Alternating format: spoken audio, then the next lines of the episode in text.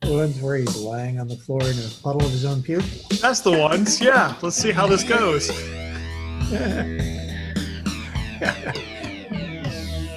Oh, so. Yeah, that covers it. Episode 11. Brought to you by two giant end-of-day sighs. Sighs. Get them at where you work. Yeah. How was your day? I'll tell you about mine after you go. Mine was, today wasn't so bad. Monday, I came back from, I took the Friday before Thanksgiving. So I had I've been off, I don't know. You were off for a long damn time, yeah. Yeah. So I walk in a little before 8. Somebody's like, hey, how was your holiday? Da-da. And then I get this page, Steve, come to Rosie's office immediately. I turn to head back there, and it's like department after department is like, did you know the server was down? Did you know the server was down? The server's offline. You just walked in, right? 5 minutes, maybe. And Monday never got any better. Yeah. All right. Well, welcome back. Well, let's see. Let's just say, for an example, you work for a major online retailer. And let's just say that major online retailer has decided they want to, in addition to the services they provided for a couple of decades, become a financial institution as well. Oh, yeah. And then let's just, those two maybes out there. And then let's just say this morning, in your new financial institution capacity, you go to make a payout to anyone who's enrolled in this new financial service, and the batch processing doesn't work. So then you send out, theoretically, an email that might suggest that the fault lies with the member's financial institution. So tens of tens. Keep adding zero so that people call their banks and find out it's not an issue with their bank, but with the financial institution processing the payments. Oh, man. So then they start calling. Oh, man. And they call for 9 hours. Oh. You have the same conversation for 2 hours straight with different people saying, no, it's not the fault of your bank. It's all on our side. It's an issue with the batch processing. They're working on it. Later in the day, you get the opportunity to say, it's been fixed and they've sent the money out. But for the first half of your day, you have a conversation that goes like that. That's how my day-to-day went. Yeah. Oh, yeah. Cheers to IT. Oh, there you go. To testing. To top-notch testing. To being in over your head at the holidays. That's what that is. Yeah. Let's not roll this out, say, springtime, low volume. March, be good, No. Holidays. Let's start. Valentine's is over. Wait a minute. You've made it through Christmas, New Year's, and Valentine's Day. You basically can gear up for Mother's Day. Yeah. But let's just shove as many people onto this new sketchy platform as we possibly can in anticipation of the holidays. Let's do that. Let's just do the critical testing in real time. Yeah. Oh, yeah. Good plan. Yeah. Now, I'm no IT whiz, but I can tell you that's a bad idea. Pretty much. I was going to say, as somebody who uses that selling platform from time to time, I prefer the old method. I was going to ask you tonight. Have you? I've had that conversation several times over the last week. That was where I kept my money. Now it just goes into the joint bank account. Yes, I've had that conversation several times. Nice pile of toy money. Secret money. I can do with it what I want. With Steve's secret stash.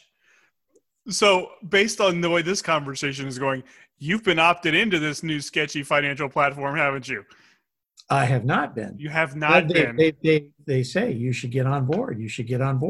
Well, let me just tell you this. You're not going to have a choice or they're going to freeze your account. Well, it's going to become mandatory. When was that?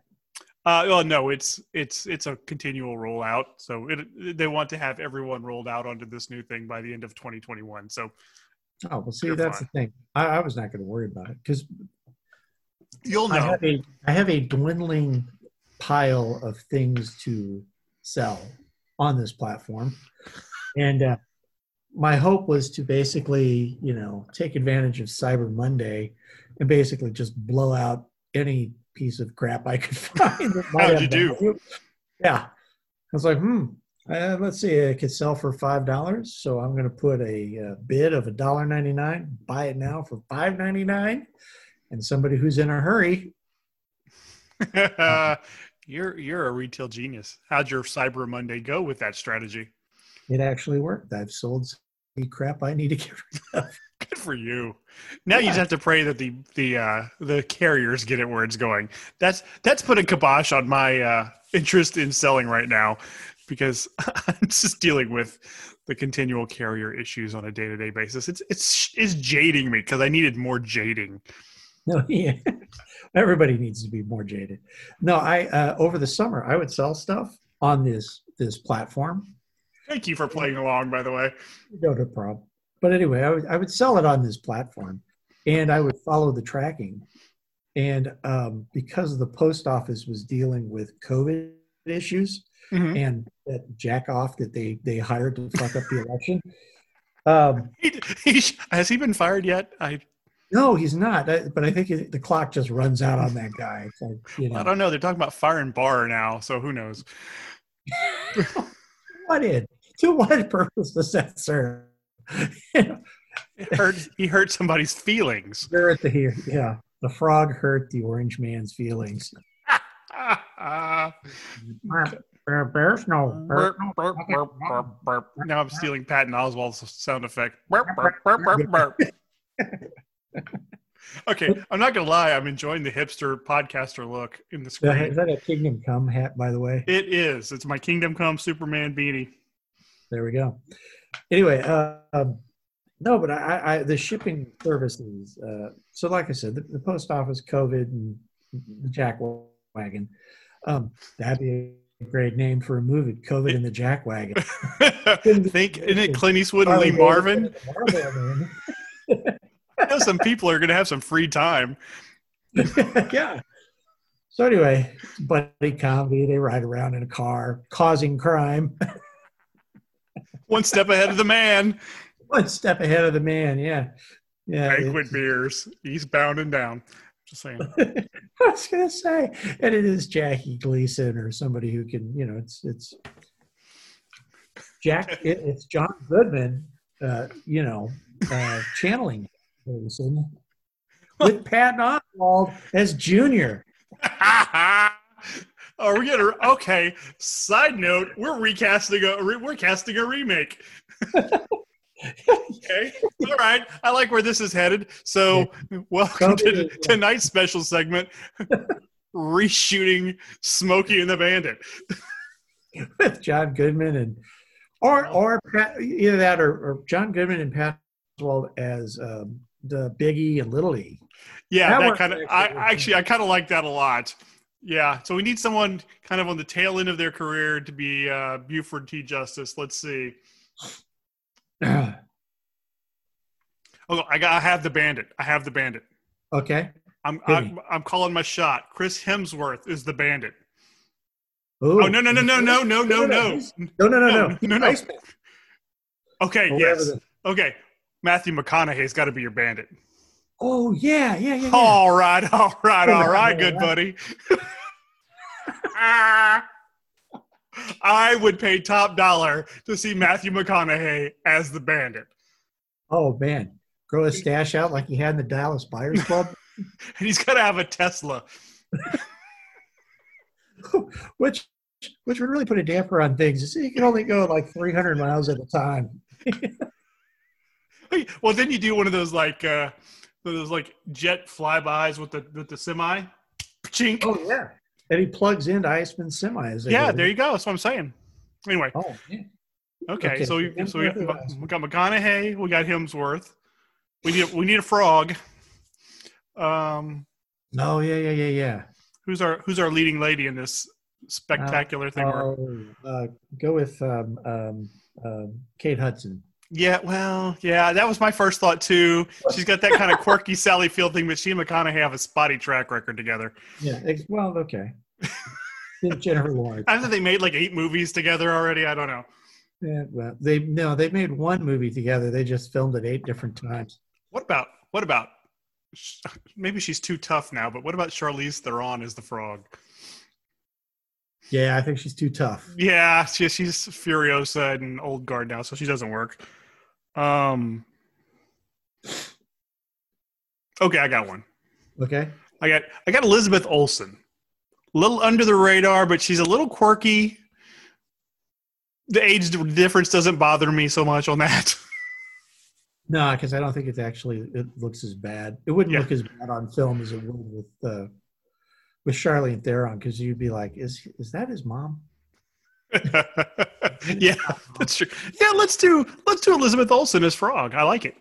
All so right. We're back to Buford and Junior. Rob Riggle's Junior. He's a little scary to be Junior. Actually, yeah, he can play dumb. Yeah. There's a movie out there called How to Be a Latin Lover. I've not seen that one. I've seen commercials for it. It's cute. There's scenes in there that are actually really, really funny. Is that this guy, he's a gold digger, right? That's been his goal in life, is to be a gold digger. And the great opening scene is the old lady wife is in bed, and he sits up in bed, and then he just stands up and he starts moving because he's got one of those hoverboards. So he hoverboards through the whole house, which is a great scene. The rest of the movie's kind of, by the numbers side of the thing. Another great scene is now he's been bounced. He's got to find a new sugar mama, and it's Raquel Welch. He's trying to move in on. A fella could do worse. Yes. But he's older now. He's got gray hair.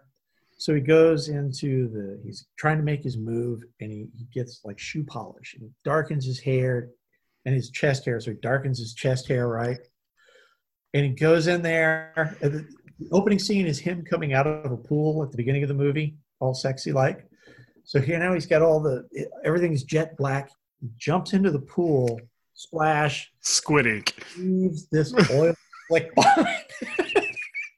I mean, it's just this big skid mark of the stain in the pool. He gets out, and I mean, the color is running down. The full Giuliani effect. Okay, I have Buford. I have Buford, and I have Rationale. So In the original movie, Buford T. Justice was played by Jackie Gleason, once the biggest star of his day. Mm-hmm. On the backside of his career, perhaps a little maligned. Yeah, but he hadn't quite done the pro-slavery epic The Toy yet. Well, that movie's funnier than anybody has any right to be, but that's Richard Pryor's doing. But Mel Gibson is Buford T. Justice.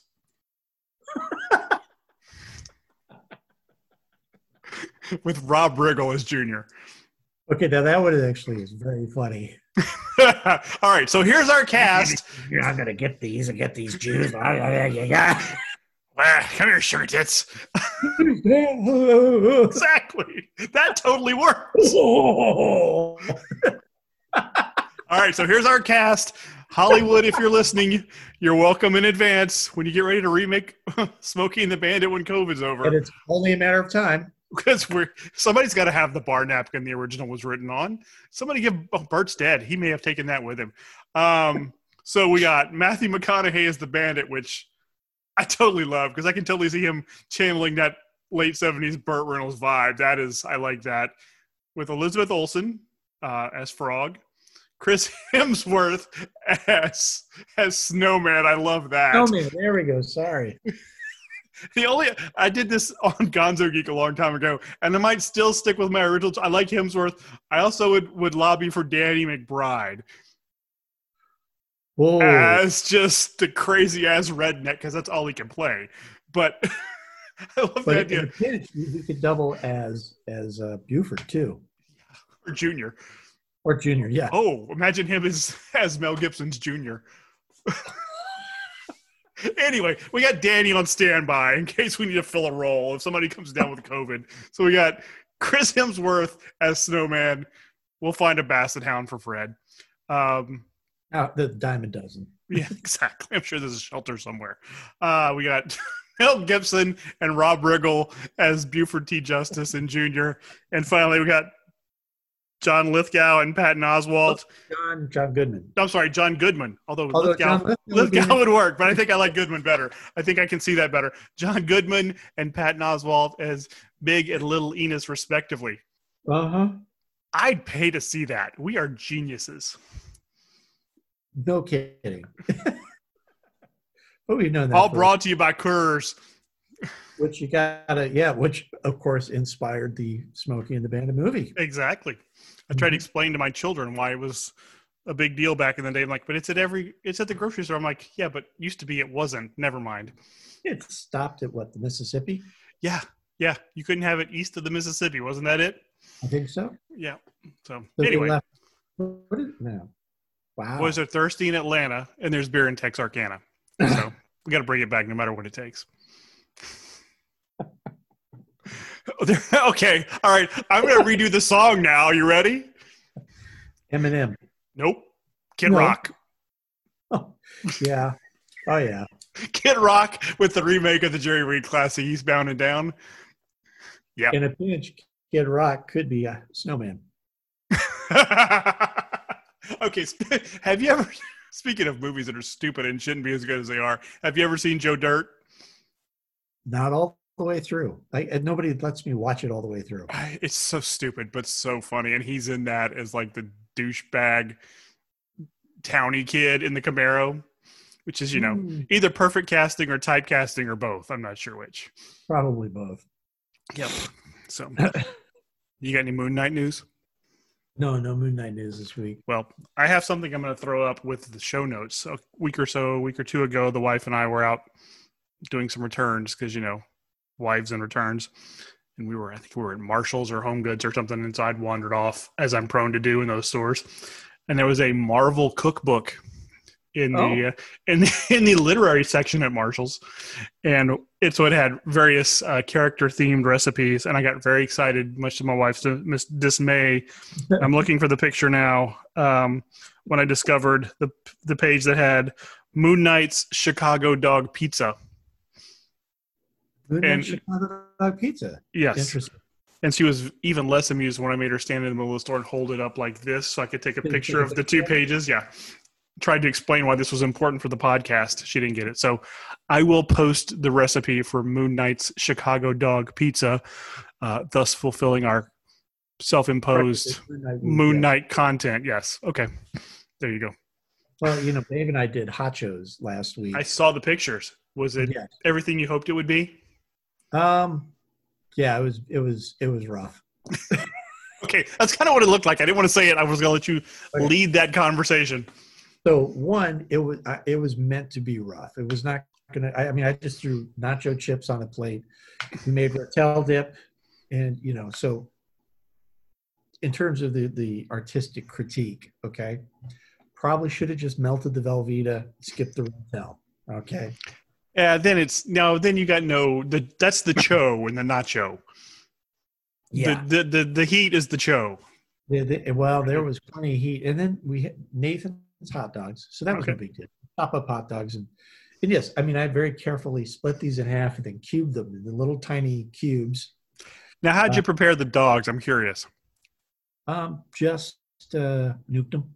Okay. Well, that could have been part of the problem. Might have been part of the problem. Probably. You could have at least thrown them in a skillet or something, dude. Exactly. Crisp those things up a little bit. Again, that's the whole, let's break this down. Let's do the postmortem, Yeah. Nacho cheese. Okay. We did the Velveeta cheese, the Rotel. Probably should have done mild and not fun flavored or whatever the fuck I picked out. What is fun flavored Rotel? What the hell is in that? It was too spicy is what it boils down to. Okay. So, probably should have dialed that back and just gone with, you know, basically like Velveeta cheese melted on the chips with bits of hot dogs thrown on. Then I think it would have been a much better dish. So room for improvement, but a good running start. See, I did something good running start, room for improvement for dinner last night. We were just doing, you know, burgers and fries because it was Monday night and wasn't it? No, it was Tuesday night. It's Wednesday. I've lost all track of time this week. Anyway, I decided for Jack, because my wife is a vegetarian, as you know. My youngest has decided he's a vegetarian too now. So whenever I'm cooking meat, it's just for me and the oldest. So I decided, you know, I've got this ground beef. I'm going to do some smash burgers, but I made the patties too thick. I didn't get them small enough, so they smashed thin enough. So I ended up with, they were good burgers.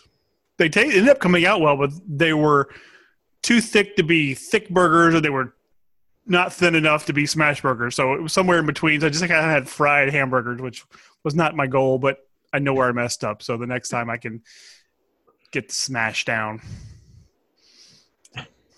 Good running starts. Culinary adventures. Good first tries. Mm-hmm. I think my problem, you know, the hot dogs.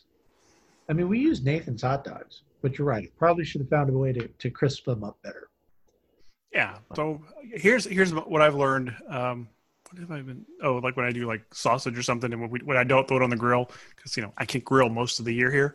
I'll put just a little water in there and then let it steam the sausage and then crisp it up after that. So for what it's worth, get the casing a little crispy so it has a little crunch to it.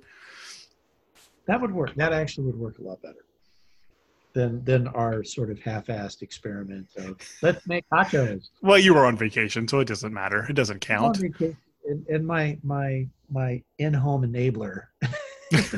Is this the daughter you've raised to be your own enabler? Pretty much. Pretty much. Okay.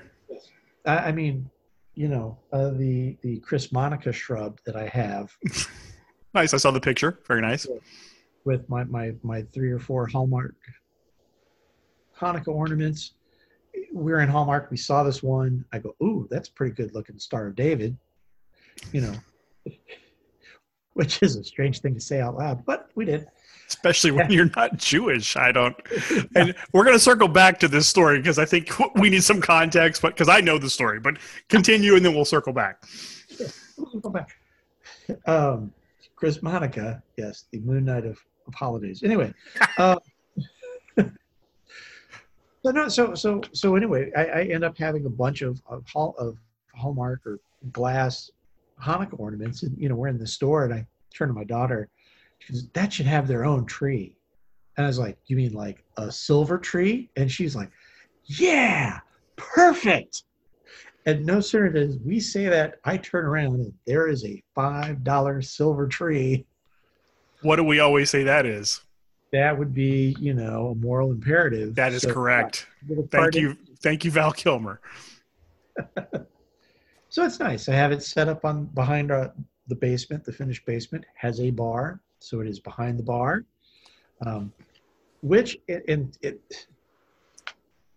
Why are you not broadcasting from your built-in bar? You know, because I'll do that next week. Just saying. Ambiance, dude. There's a mirror bar back there. So you can see me in the back of my head. Although now you see me in the Chris Monica bush. See, so at least for the holiday season, on the next one we do, I'd like to see you next to the bush. That's what she said. Boom. That's okay. Oh my God! You know, mine gets a little scruffy. The hell do you say? I know. So I was wearing a mask, and somebody's like, "You need to get that trimmed up. You look like a hobo." I go, "Either that or a '70s bikini photo. Take your pick." I ran a couple of errands after work yesterday, and I got home, and my wife was like, "Your beard's all scraggly. Did you not brush it this morning?" And I'm like, "Yes, I did." And then I ran errands and put on a mask. And suddenly, I'm John Mulaney. I've been watching a lot of John Mulaney stand-up. So clearly, the cadence is taking. I told you. My daughter, babe, watches John Mulaney. She also watched Pete Davidson.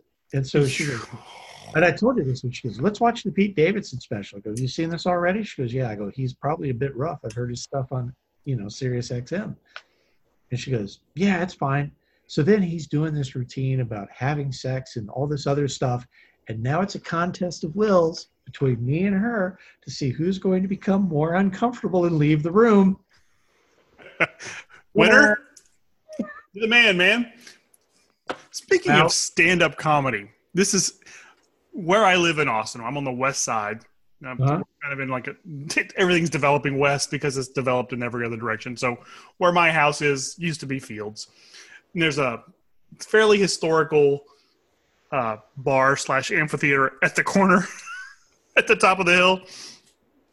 The Nutty Brown Amphitheater. Shout out Nutty Brown.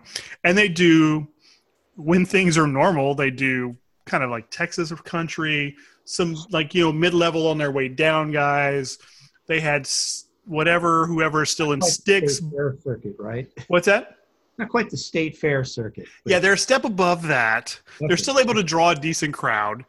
They don't have to have forced entry. That's what she said. So, but earlier before COVID hit, they had whatever, whoever still consists of sticks scheduled to come. And Joan Jett and the Blackhearts were coming. And I was going to go to that one. I was like, I've seen Joan Jett once. I'd like to see her again. And so COVID hit. Everything got scrapped. The place has been dark for months. They had a few, you know, weekend shows here and there, socially distanced, allegedly. The photos didn't really bear that out.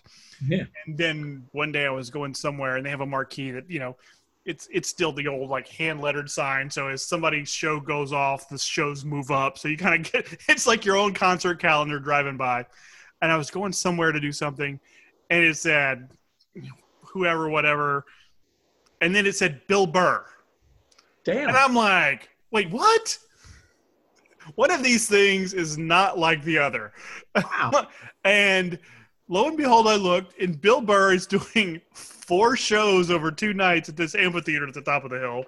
And nice. I looked, and as much as I like Bill Burr, and I might be willing to pay Bill Burr prices of $60 or $100 in a non-COVID environment, I'd even, at that place, I'd even pay it. But I'm like, I've seen the pictures of the shows they're doing. Everybody's on top of each other. And I don't want to be that close in this environment with the Bill Burr fan base. Because I think it's going to be a bunch of, like, you know, sparkly diddum frat bros. I love Bill Burr. I think he's really funny, but I'm not sure that's the crowd I want to be in COVID. So you're going to get a lot of the hand in the pocket, the one hand with beer and the drink and the that kind of shit. Yeah, so I passed. And he sold out all 4 shows, so God bless Bill Burr. But yeah, I'm not going. My wife was like, yeah, if you want to go, I'm like, I looked, I'm like, it's $60 for the cheap seats and it's outside in December. And yeah, I'm good. Yeah. Now see, outside December for you in Texas might be a little bit better than outside December in the Midwest. Yeah, that's fair. Although we got down into the 20s Monday night. So, but it, you know, older than us. So, you know, it happens. Yeah. So let's see. I feel like I had something else I wanted to talk about, but I don't remember what it was. I got it. No, okay. Damn it. You're supposed to. I know what it was. So I read Scar Tissue by Anthony Kiedis since last we recorded. Oh, okay. I've been, you know, flittering around that book for years. I'm like, this might be interesting, you know, since he nearly killed himself a couple of times. So I was between reservations on my virtual library books. I'm like, okay, well, I'll grab this one. And first things first, it's a wonder he made it to become a Red Hot Chili Pepper. I mean, well, his parents split whatever when he was a kid. His mom, born in Michigan. Then his dad, drug dealer / actor, quote unquote. The only thing I looked up his filmography. The only thing I knew that I'd ever seen him in, he was in the original Lethal Weapon. Okay. He was the guy holding up the Christmas tree lot. Long shot. I knew it was a Hail Mary in a bad zone. So that's the only thing I could say I'd ever seen him in. Anyway, so he supplemented his acting income selling drugs and using Anthony as a prop and sharing the goods with him, starting when he was like 11. Oh, Jesus. Yeah. So, so the fact that he was a junkie is no big surprise. But he broke his back in high school when he and Flea were jumping off of apartment buildings in LA into shallow pools. He totaled a car into a tree in Michigan. So the drugs were the least of his problems. And I told my wife last night, I was like, it's a good thing he moved to LA in the 70s, because given his story and his predilection for underage girls, if he'd have stayed in Michigan, he'd have been doing a hard time. Or he'd be Kid Rock to being Kid Rock. Well, that's possible. Well, I'm not sure everybody was ready for Kid Rock in the early 80s. But yeah, I mean, like, but again, like the aging hippie parental figures in the Hollywood Hills circa mid 80s lent themselves to his particular proclivities. I mean, somehow he convinced Ione Skye's mother to let her move in with him at the age of 16, and he was 24. Ooh. Ooh. And my wife was like, he named names? I'm like, well, that's the only person you would have known, so that's the only name that he gave a last name to. Everybody else had just a first name and an age. But yeah, at some point it stopped being an interesting – my point of all this is, and I do have one, at some point it stopped being an interesting life story. It just turned into a self-help 12-step book, and he lost me, because then it was like – relapse, find another girlfriend, relapse, find another underage girlfriend, relapse, make an album, find another age girlfriend. It was like the last 40% of the book was the same chapter over and over. And I'm like, yeah, I'm done. So I did finish it. It wasn't what I was hoping for. It was a little disappointing. Sorry, Anthony. Yeah, it is what it is. One of Babe's friends, who's 15 now, but there was like an 18-year-old boy, you know, sniffing around. And her parents were like, we don't know what to do. I was like, I got an answer for you. You just pull him aside one day and say, hey, man, I'm not sure what your intentions are, but if you don't stop hanging around with my daughter, I'm going to make a couple of phone calls, and you're going to have to go door to door for the rest of your life and introduce yourself to your neighbors. Am I being clear with this? Because I will run you out on sex charges. I was like the one who's like, son, I'm not afraid to go back to prison. One of the guys that we used to buy furniture from, he was great. He's a big guy. He's actually 6'5" to begin with, huge guy. He goes, you know what? I told one of these boys, I said, you go out with my daughter, you do whatever you want, you guys go out and have a good time. But if you hurt her, I will do to you what you did to her. And I also want you to know I have 40 acres and a lot of friends on the police department. I don't know if you ever met my friend David in Houston. He was a lawyer. No, he was at the wedding, but you may not have met him. Anyway, when we first found out he was having his first daughter, you know, and we were having some beers, and David was Reserve Army. He was in the JAG, and he served in Kosovo, and he went to New Orleans during Katrina, and a couple of tours in Afghanistan, I think. Anyway, we had a whole plan for when his daughter got old enough to start dating that he was just going to be sitting there cleaning a weapon, and I was going to be the straight man. Because, son, he hasn't been the same since he got back from the sandbox. I'd be careful. We never know when he's going to snap. We never know what's going to set him off, and he loves that little girl. Just play it up, and he was going to stare dead-eyed at the wall. Oh, man, no, Babe's got a little friend. He was over cooking, you know. They're baking cookies. Is that what they call it now? No, it's under wife supervision. Okay. So when I was working in the basement on – you know, my favorite home improvement projects. I want to ask about the pedestal sinks when you're done with this, but go ahead. Fucking garbage, okay? Pedestal sinks are hot. Finish the cookie story. We'll come back. I didn't mean to set you off. I just kept going through the room with, you know, power tools and hammers. And I just kind of, you know, wave at him with the you know. He gave him the nice. Yeah, the pedestal sinks are hot. I hate them. They're just okay. Now, is it installing or removing? Because I've got one my wife wants taken out, and I've been like stalling that project desperately. Removing would be easy. I'm talking about replacing the sink. Oh, Jesus! But the faucet. Okay. So we had a basement. We haven't had a basement. No, we still have the basement. We have a basement bathroom.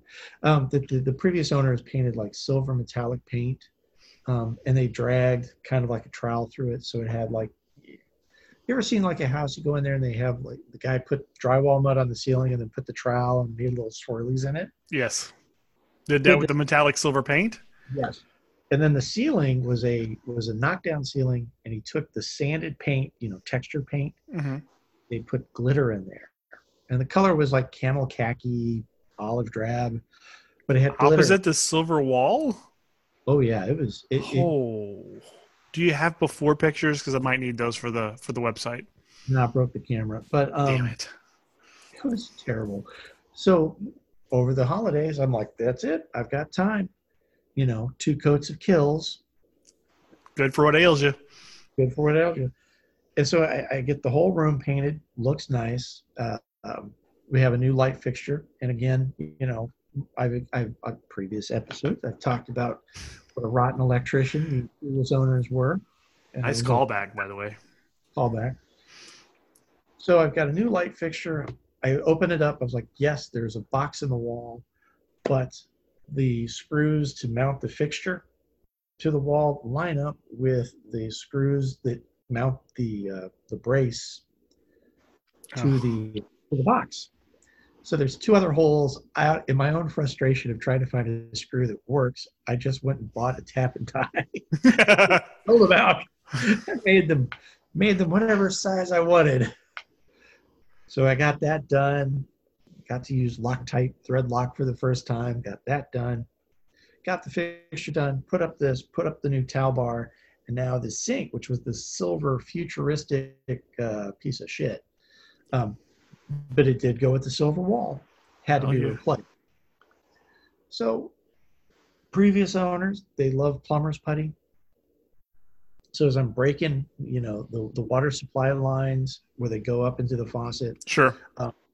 They've got Teflon tape all over that shit, which I'm sitting there going, I don't think you need it on the water supply lines. So I pull that out. I get the here's what sucks about when you watch a video on how to replace a sink.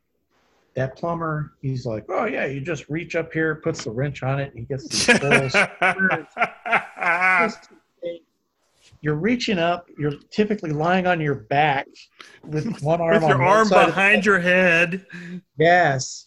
And you're trying to get enough torque to kind of break that. And it's about a quarter of an inch on either side of what you're trying to break. So there's not even enough room to get what you need. Yes. So I get that done, and he has put plumber's putty on top of that. There's like that little plastic nut that'll attach the faucet to the sink. Yep. He's put plumber's putty under that. So you're up there and you get it broke and you get it like unscrewed and all this crap falls in your face. Now you're mad. You do the other one. The other one won't break loose. My solution was to go to the faucet, get a screwdriver, get it under the faucet, and then just keep prying up, hoping that I would eventually get enough. Make your own torque. So I actually loosened it up. So now I can take the nut off. No problem. Again, more plumber's putty. I take the faucet off, and he like applied it with a drywall compound. I mean, he just like slammed down this big old blob of plumber's putty and then stuffed the sink on top of it. So I got to clean all that shit up. What sucks about breaking the P-trap and the you know, the flash pipe or whatever the hell that's called, the, you know, downspout. Yeah. I got you. I'm not But yeah, breaking that is you can't get a wrench on there. And if you can only get that wrench to go like, you know, an eighth of an inch at a time. So you're up there going, you know, carpal tunnel all the way. get all that shit broken, start putting it back together, and the motherfucker has taken all the washers out of everything, including the water supply lines. The reason he had all this Teflon tape up there is because there were no washers.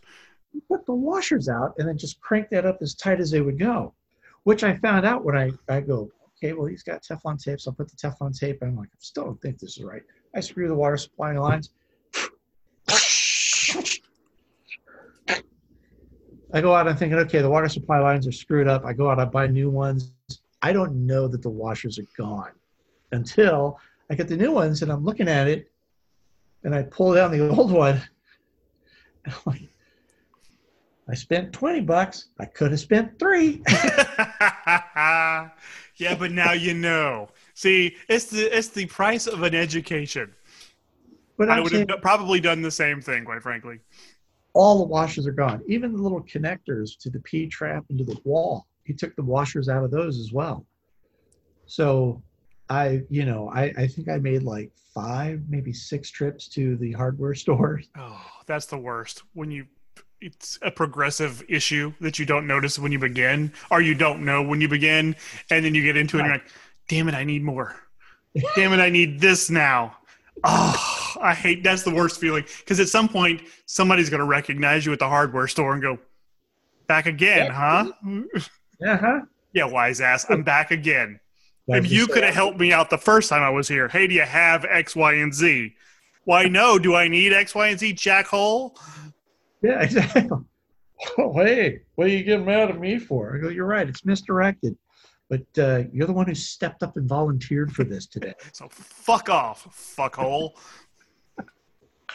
That's right. I'm like, I heard our explicit rating, by the way, so I just wanted to throw that in there. No, I'm like watching like the plumber videos, right? And you know, I watched this old house video, and he's like, yeah, you just break the nut, da, da, da, da, da, da, and you're like, well, shit, that's easy. And then you're like, oh, yeah, but he can get to the whole fucking washer. I had the same problem in one of the houses, and I spent a whole weekend just trying to break it, and I never could. I had to pay somebody to come out and do it because I couldn't. I went and bought all the tools. I watched the videos. I couldn't get enough torque on it to break it. I was so afraid I was going to strip the shit out of it. Just by the time I got to that point, I was so pissed off. I was like, if I pull on this thing anymore, I'm going to strip it and I'm never going to get it out of here and not be able to put in my wife's shiny new fixture. So I was like, call a fucking plumber. I'm done. And it was probably better for my marriage. Once you get stuff broken free, you know, it'll be no problem.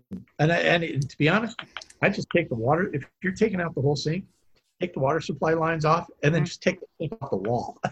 Yeah. That's, she's got to decide on a replacement fixture. My concern is, I think, because I think it was put in as a new build, so I think it's grouted into the floor. So I'm gonna have to bust that up. It's tile floor, but if she that's gonna be my one requirement is whatever she buys covers up that hole because I don't do tile work. I'm good at tile work. Okay, well, we'll bring you down and you can fix it. For the 1 4x4 tile? Yes. Hey.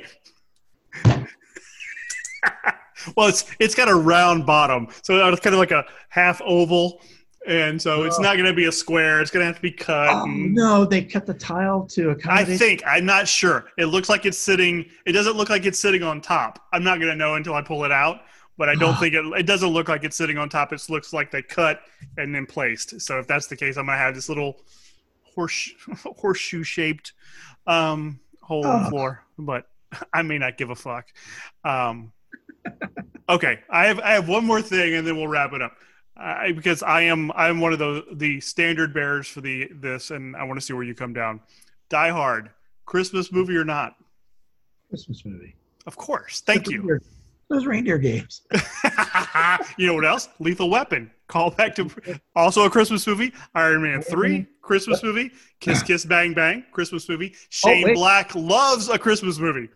And he loves warehouses or abandoned shipyards. Yes, exactly. Batman Returns, Christmas movie. Yes. So I am in a Slack channel war with one of my teammates about whether or not Die Hard is a Christmas movie. Of course, most people are coming down on my side, so I'm winning. but she's adamant. And when someone else said, well, that movie could take place any other time of the year and it wouldn't matter. I'm like, you could say that about any movie. The response was, you can't say that about The Grinch. I said, sure you can. How the Grinch Stole Independence Day. See, I just did it. Yeah. He does. He's tired of the fireworks. He goes down and burns the village to the ground. Mother's Day would work because then there's all the hooing and hawing and gifts and gabs. And he doesn't have a mother. He has no heart. Exactly. You could do The Grinch anytime. That's not your best argument. Some of them get a little thin. What's that? But some of them get a little thin, but you know. Hey. Well, it was funny because today I found this someone much cleverer than I had made a like a D&D alignment chart. Is this a Christmas movie? So for like lawful good, chaotic good, and blah, and it had descriptors for each, and I'll throw it up somewhere. But essentially, Die Hard came down at the very worst is neutral because it takes place at Christmas time, you know, neutral. But above it, it says a Christmas event is a driving force in the story, which was chaotic good. I'm like, well, the Christmas party is a driving event in the story. So if that's the case, then Die Hard is a chaotic good Christmas movie, and I think that. Maybe the best description ever of Die Hard, chaotic good Christmas movie. Did I tell you I used a 10-sided D&D dice in my last company staff meeting? You did. I think we talked about that last time. I liked it. It was your Mark 110s or something. Yes, the company's 10 principles and you know. Oops, I said the company name. Sorry. I know, that's okay. But yes, I held it up to the camera and was like, here we go, 10-sided dice. Boom. Killed a wizard. Oh, yeah, by the way. Damn. No treasure for you. I also announced baby Jesus' birthday during December. As one should. I mean, it's the reason for the season. That and Mariah Carey, I think. So-and-so, baby Jesus, so-and-so. You throw it in there. And it's a Zoom meeting, and I always read the comments as they're scrolling through. And there's several staffers are very irreverent. And so you'll be sitting there, and something will scroll through that'll say, you know, somebody asked, what is your goal for 2020? This is earlier the year. And make it out alive? One of the estimators writes, win big jobs, ride fat hogs. I like this person. Now, of course, the Dice Clay in me wants to know, is he talking about motorcycles? Yes. Okay. Yes, he is. He actually then very quickly after this post comes up and says, talk about motorcycles. I'm not the only dice man in the crowd. So every time we do our staff meeting, I got to watch the scroll because at some point during the staff meeting, he just types, big jobs, fat hogs. It's just like because he knows you're playing along. That's good. Oh, yeah. Because he could see me like going da da da da da da da. Okay. He knows what he got you. See, with my ongoing defense of Die Hard, you can post GIFs. Like there's an automatic. You can use Slack. If you hit look, there's a couple of built-in commands where it'll pull up GIFs for you. And there's one that says it's him standing by the busted window. Welcome to the party, pal. I love that one. And then there's come out to the coast. We'll have a few laughs. So we were supposed to make like an elf avatar for a contest. And a lot of people were like, picking and choosing, they were making them look like one of the elf generator programs or it was like Michael Scott in Christmas attire, that sort of thing. Well, I found someone had taken the picture of Bruce Willis in the air vent like this. Can't see it. And then they plastered a Santa hat on him. So, of course, I couldn't just use Microsoft Paint and Citrix. I had to send it to myself at home, break out the Photoshop, jimmy it up. And so the way I ended up putting it, it looks like he's trying to crawl out of this little frame that we're supposed to use. And you're supposed to give the elf a name. So, of course, I named my elf Yippee-Ki-Yay. There we go. It's the only possible elf name for that, which drew much applause today when I posted it. So I was proud of that. Anyway, all it's right, always good to be one that pushes that thing. Where I've sat on the fun committees, and they're I may have told you this when we did like a Family Feud event, right? So it's a company Family Feud event. And the one guy comes to me before the event who's going to be like the host of Family Feud. And he says, yeah, he goes, I saw the makeup of your team. And I'm just telling you, we got a plan. What do you mean you got a plan? He goes, you're not going to take over. You guys aren't going to, you aren't going to steamroll me. I got a plan. We're going to keep you guys in control. And I'm sitting and I'm eating my lunch, right? So I was sitting there with a sandwich and I'm like, did you just like challenge me or something? Yeah, that was a poor plan. He goes, well, what do you mean? I go, you did. I go, you just threw down a gauntlet. Are you stupid or what? He goes, what? He goes, you think you can get me? You think you're going to get me? And I'm like, game over. He don't know you very well, do he? No. So we did company photos for ID badges, and he was taking his. I was behind the photographer making him laugh. So I got a picture of this guy coming on.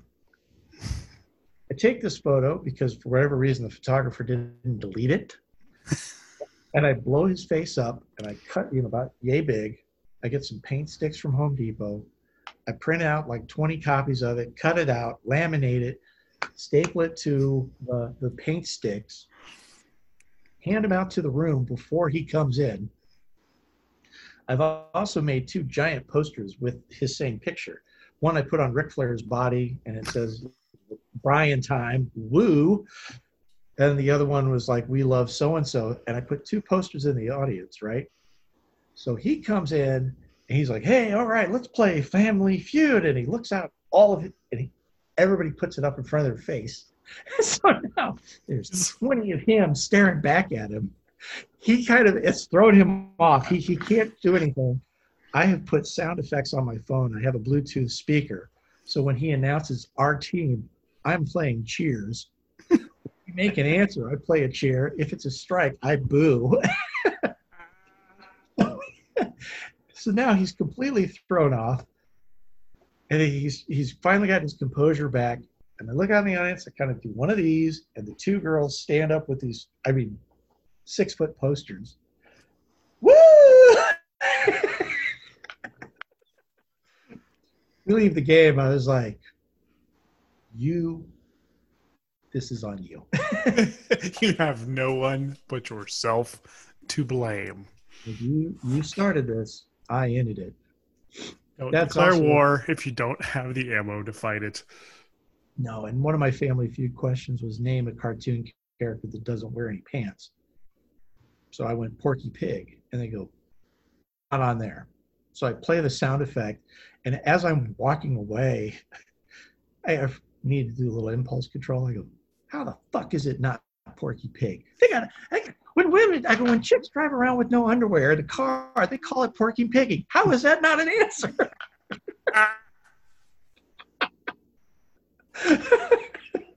I think I was struggling what the title was going to be, but I think it's now they call it Porky Piggy.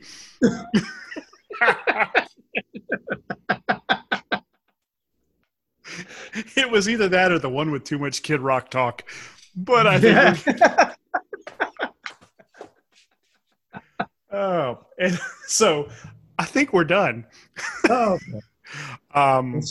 So in your book on podcasting, yes, are we supposed to be acting like we're talking to a third person that we can't see, or does us just talking to each other count? No, this is what they call a two-hander, and we don't charge extra for it. Exactly. So yeah, no, it's a conversation between two people. So we're doing this, believe it or not, the right way. We were just ahead of our time. We've been doing two-handers for decades. Thank you. Hey, Bruce, do you do the two-hander? I wish you could see that. And actually, hopefully before the month is over, all of this video will be up. I've enlisted our producer. He's going to take a look at the video over his Christmas break and do what he can to edit this into some useful. So look for a YouTube channel to be added soon to slurptoast.com. Boom! I know one other thing we were going to talk about. You have some new stuff up on Slurp Shop, and I need an explanation. What's with the badminton stuff? The badminton stuff. All right. So there's an artist called Claes Oldenburg. and he's a pop artist, and he does a lot of this like oversized just objects, okay? You know, mundane objects, big and big. He's got a sculpture up in Minneapolis, St. Paul, which is a big spoon with a big giant cherry. He's got one that's like a printer's correction wheel in Washington, D.C. So he did... Clearly not working. Yeah. Yeah. Yeah. So he did a series of shuttlecocks. And these things are about... Gross. You said cock. No, you said cock. Anyway, shuttlecock. Easy, Beavis. He was so much fun. I mean, yeah. There's people that I miss from prior shows. I miss Chris. I miss Ozine. I mean, I really do, because Ozine was just so... High all the time? High all the time. Go on break, get high in the bathroom, come out, eyes are just screaming red. Look at that thing behind you. Yes. Yeah. Hey, uncolored dandies. How y'all pick up white women? You're like, how do you pick up black women? You just say to them, hey, you need what a fuck? It's like, that works? You're like, yeah. I was like, wow, that not with white girls. Yeah, no, well, yeah. not the right ones.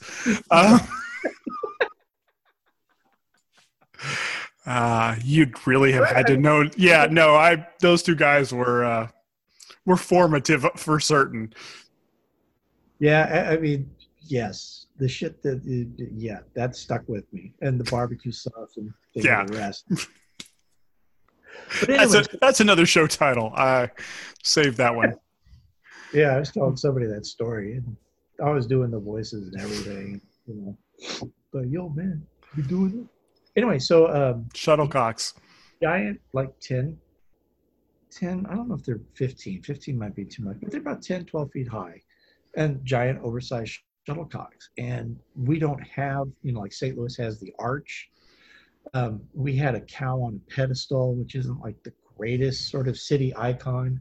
So a lot of times they do the shuttlecocks from the art museum. Okay. Which, to go into like the art major hat, if you're standing up at the building, there's a long green field in front of it. And so when you look down this long green field and you see these giant shuttlecocks, it kind of changes the way that you perceive the museum grounds, because shuttlecock is that big. These are 15, so now everything just kind of makes it become smaller. So that's why I did those. Okay, so he's got some interesting, I can't say the word now, shuttlecock pieces.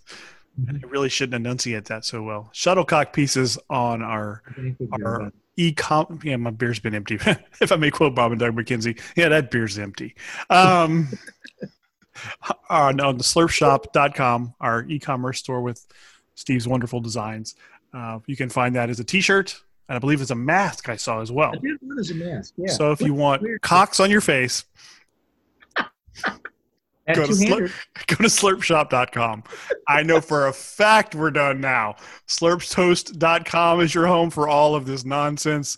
This was episode 11. We call it Porky Pigging. And we'll see you next time. Bye. Oh, man.